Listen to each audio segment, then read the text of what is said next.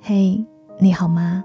我是三 D 双双，我只想用我的声音温暖你的耳朵。我在上海向你问好。最近的你过得还好吗？今天想跟你聊聊爱情。当代的年轻人越来越不愿意结婚了，这句话是靠数据支持的。中国的初结婚率从一三年的千分之九点九下降到了一八年的千分之七点二，结婚对数则是从一千三百四十六点九万对降低到了一千零十三点九对。为什么不愿意结婚呢？知乎上有人总结了八条极其扎心的原因，一起来听听看。我觉得我很穷。而穷人是不配繁殖后代的，自己都没有活明白，就不祸害别人了。原生家庭充斥着争吵，让我觉得结婚也只是找个吵架对象罢了。如果一对父母自己都无法调和自己，为什么要生出孩子并祸害下一代呢？这是不负责任的，而我就是这种不负责任的产物。我完全不认为我的性格和心理有与另一半组成完美家庭的可能。我对婚姻唯一的需求可能只有性需求，但现在这个社会，即便单身，性需求也是可以满足的，或者说，有时过于容易满足了。在情感需求方面，对不起。父母不和的家庭，孩子往往情感淡漠。除了偶尔看到情侣会有淡淡的忧伤，我实在是想不出另一半能带给我更多情感上的好处。简单的说，我习惯在情感上一个人过了，而在自己的情感世界加进另一个人是极其危险和不可预期的。除非对方极其完美，可以容纳我，又能被我所接受，而我也知道。这世界并没有完美的事物，更何况我有自知之明，知道自己并配不上这种完美，上天也是不会安排这样的一个人给我的。我时常在想，连一个真正的朋友都没有的人，怎么会有女朋友呢？这个世界上，我最亲的是那个吵架的父母。没错，对于自己，我也是极其厌恶的。对不起，我没有传宗接代的责任。作为长子子孙，我的家族并没有留给我什么，让我对从小到大的和长辈的亲情都产生了怀疑。原来自己在家族里什么都不算。想开就好，有些人注定孤独终老。你看，虽然有这么多的丧丧的论调，但是现实是。结婚依然是社会的主流。从历年人口普查的结果数据来看，意愿降低仅仅导致了结婚年龄的推迟，并没有影响已婚的比例。在2015年，年满35岁的人群，也就是八零后们，已婚比例和他们的长辈差不多了，达到了百分之九十四。但按照这个数据的趋势上来看，那么，在未来，更小的一辈们，他们的婚姻可能会迟到，但几乎不大可能缺席。在作者海伦·费舍尔的书籍《我们为何结婚又为何不忠》当中，他从进化心理学和人类文化学的角度给出了一个答案：为什么要结婚呢？原因之一在于心跳不已。彼此之间强烈吸引的浪漫爱情是人们本能般的需要。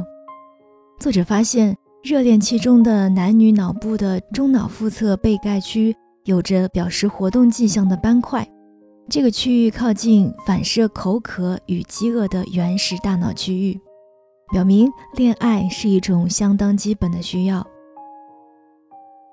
除了中脑腹侧被盖区之外，尾状核。福格核与脑岛也会在爱情当中有强烈的活动，这些区域与毒品成瘾时激活的脑区是重合的。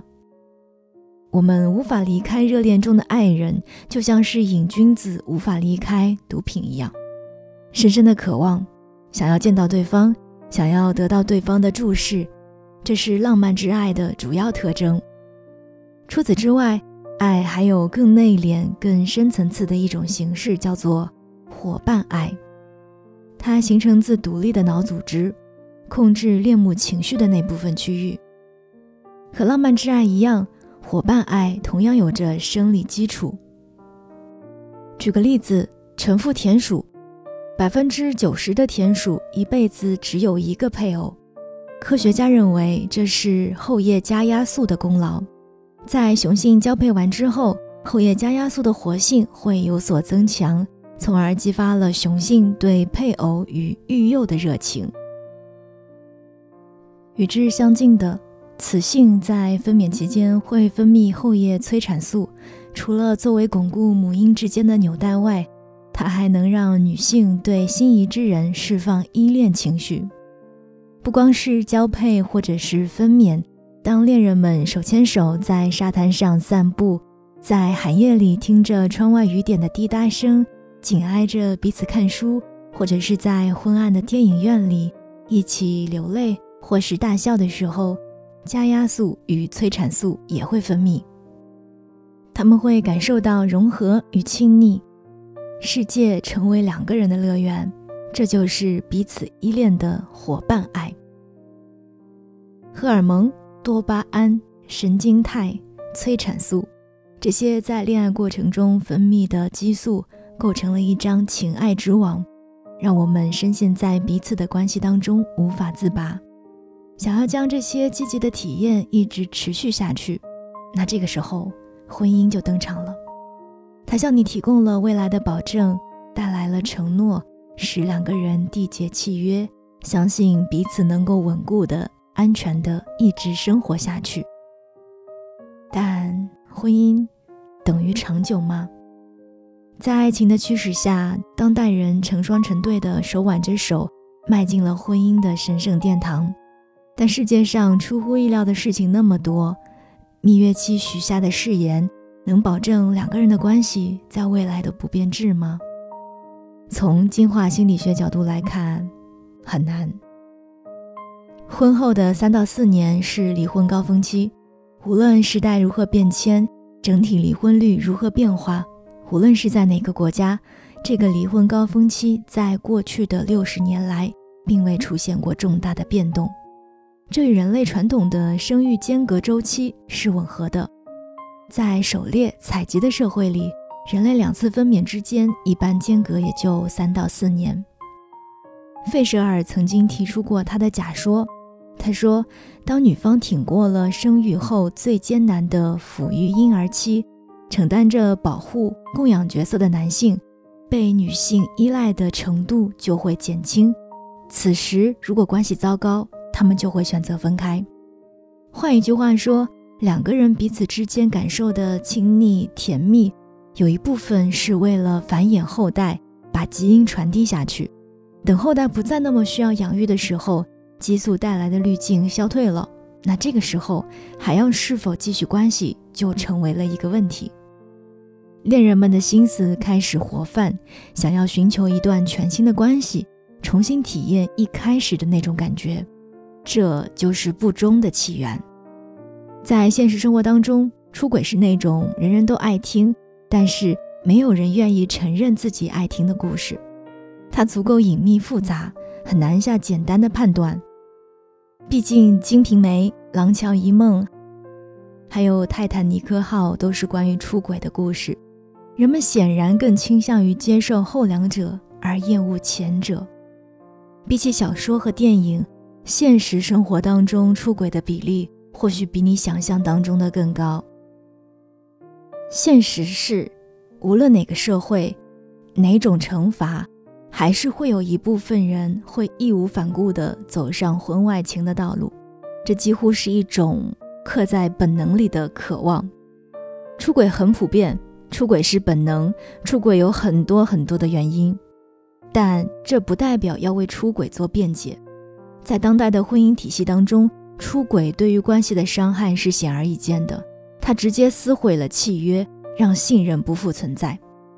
被背叛者对关系的投入越深，受到的伤害越重，这是出轨在道德上最站不住脚的原因。至于我们个人会何去何从，到底结不结婚，在为什么不愿意结婚这个知乎问题之下，有另外一个回答，或许可以成为答案。